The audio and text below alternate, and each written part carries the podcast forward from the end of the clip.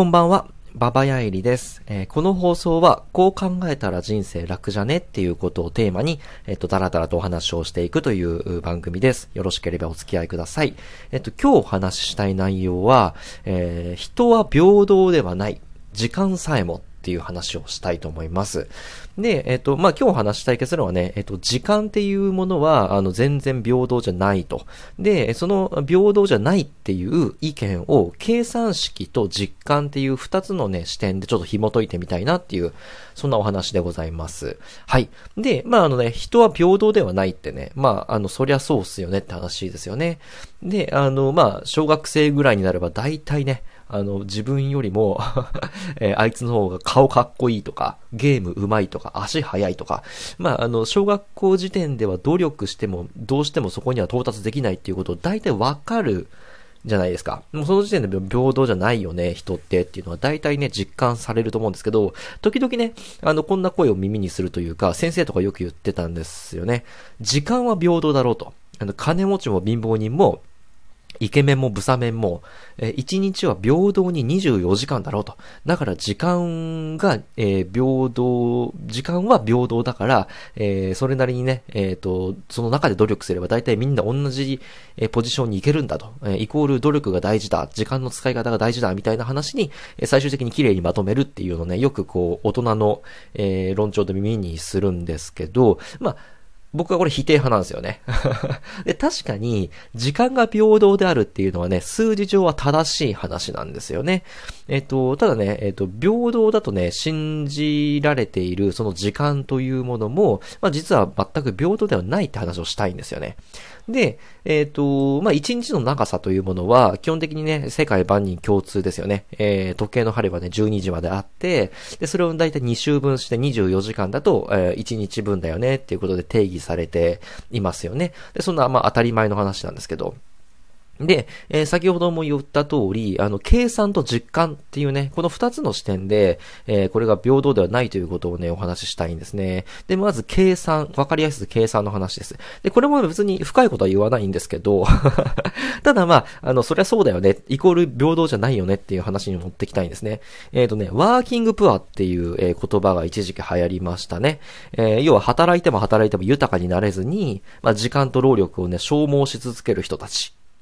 まあそんな不況、不幸な境遇にいるような人たちをワーキングプアっていうふうにね、言って社会問題化させようとメディアがやってましたけど、えっ、と、まあね、なぜお金持ちは比較的じゃあ暇人っていうかね、時間があるっていうふうに捉えられていて、貧乏人が常に忙しいっていうふうに捉えられているのかって話ですね。多分これ真実なんですけど。で、答えは簡単で、えー計算上の時間の価値が違うからですね。で、生きていく、いく、いく上ではお金がいりますよね。で、1日、え暮らすのに、例えば2000円必要な国があったとしますよ、と。で、A さんは、え1時間で2000円を稼ぐっていう仕事をしているとします。で、そうするとね、A さんは1時間だけ働ければ、あの、だいたいその1日分のね、えー、と、生活費は、えー稼げるという話ですね。で、逆に B さんは1時間で500円しか稼げませんってなったりすると、4時間働かなきゃいけないですよね。1日の生活費を得るために。っていう感じで、まあ、時給が違うって話ですね。で、お金をね、お金っていう尺度で測ろうとすると、もうすでに A さんと B さんの時間の価値っていうのは違いますよね。1時間の価値は A さんが2000円だけど、B さんは500円しかないと。で、もうこの時点ですでに時間の価値というのは変わってているというか平等ではないっていうことがわかる。で、尺度にお金を持ってくると、えっ、と、すぐに崩れちゃうって話ですね。平等という、えーの原則が。はい。っていうのが、まず計算上の話。で、これはまあ、わかりますよね。で、こっからはね、ちょっと、あの、ミソなんですけど、体感、えっ、と、体で感じる体感。で、体感時間っていうのも、こっちも実は、あの、あまり意識してないけど、全然平等じゃないって話なんですね。で、えっ、と、人は何かに集中しているときに、あっという間に時間が過ぎたっていうふうに体感しますよね。で楽しい時間は早く過ぎるし、まあ、退屈な時間は長く感じると。まあ、平日がね、あの、長く感じるけど、休日、土日の2日間が速攻終わるっていう、あれと同じですね。だから真実として、えー事実として、えっ、と、体感時間というものに、えーどうやら、あの、差異があるって話ですね。で、まあ、つまりね、うんと、時間の性質性質とか、使い方によって、まあ、体感時間というものが、あの、だいぶ変わってってくるって話なんですよね。で、まあ、あっという間に過ぎてしまうっていうね、あの、密度の濃い、集中している時間と、えー、長く感じるなーっていう退屈な時間。で、どちらの価値が高いかっていうのは、えっ、ー、と、人それぞれだと思うんですね、まずは。で、人によってはね、退屈でも体感時間が長い、ダラダラした時間っていうのがね、好きだなっていう人もいれば、あの、逆にね、あっという間に過ぎる体感時間でいいから、何かに集中してたいっていうね、そんなのが好きな人もいますよね。だから、どっちがいいか悪いかっていう話ではないです。価値が違うっていう、その際の話ですね。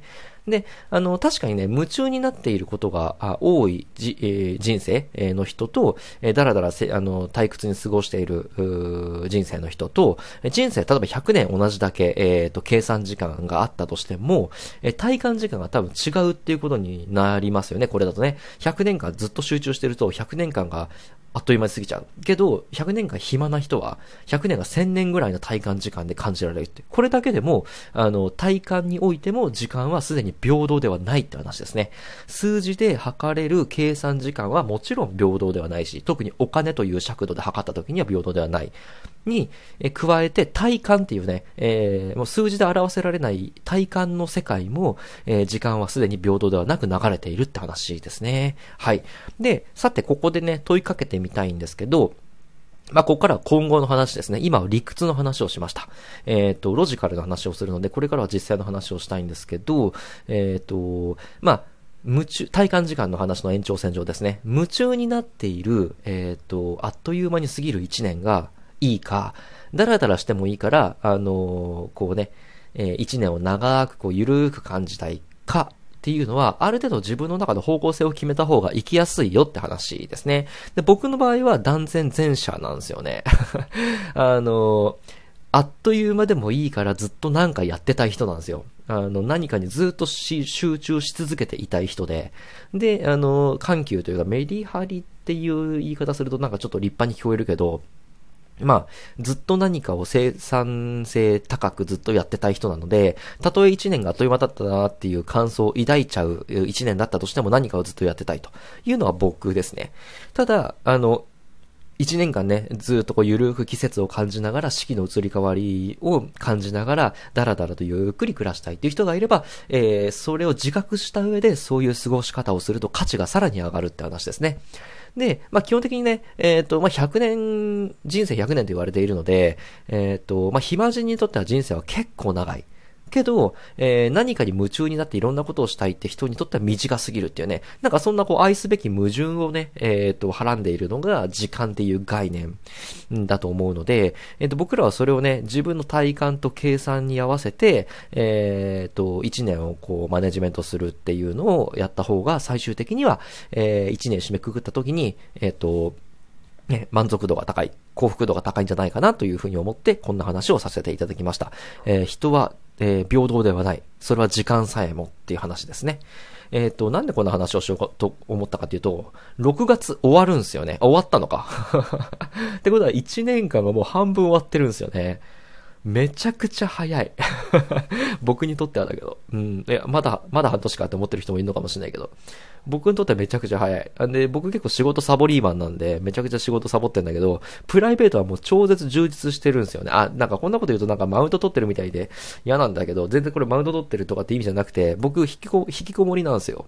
で、あの、部屋でやれる趣味って基本的にあの、存在し得るもの全てをやりたいと思っているので、まあ、本を読む、読書する、漫画を読む、あの、絵を描く、小説を書く、ゲームをする、ゲームを作る、えー、まあ、いろんなね、あの、受動的、能動的、どちらにしろ、あの、部屋の、あの、椅子に座ってやれることは全部やりたいと。楽器を演奏するとか、音楽を作るとかもね、えー、全部こう、ちょこちょことかじりながら楽しく暮らしているっていうとこなんだけど、だから、全然リア充かどうかっていうと多分一般的なリア充のあの、なんていうんですか、あの、外交的な生活ではないんだけど、えー、ただ、あの、いろんなことに机の上で夢中になって、この半年間はすぐに過ぎてしまったので、でもそれはそれですぐに過ぎてしまったなっていうことで僕は満足感が高いんですよね、今のところは。なので、うんとね、最終的にだから、あと1年とか半年とか区切った時に、どんな1年半年だっただろうって、えー、後ろを向いて振り返った時に、えーね、せっかく過ぎ去った時間でどうせ取り戻せないんだから、ある程度満足度が高い、幸福度が高かったなって後で思えた方がいいじゃないですか。っていう意味で自分の時間の使い方と自分の時間の価値、えー、体感、計算どちらも、えっ、ー、と、ある程度分かった上で、えー、人生を生きる方が、うんと、振り返った時にね、えっ、と、やっぱりこうだったよね、やっぱり幸せだったよね、やっぱり楽しかったよねっていうことが思えるんじゃないかなと、え思います。はい。で、こんな感じで、えっ、ー、と、僕の放送は、こう考えたら人生楽じゃね？っていうことをテーマに、えっ、ー、と、こんな感じで喋ってるっていう放送です。えっ、ー、と、まあ、ブログとか、うんと、ツイッターでも同じような配信をしておりますので、よろしければ合わせて、え、ご覧になってください。一応、毎日更新でやっているので、明日もやれると思います。え、ということで、また明日お会いしましょう。バイバイ。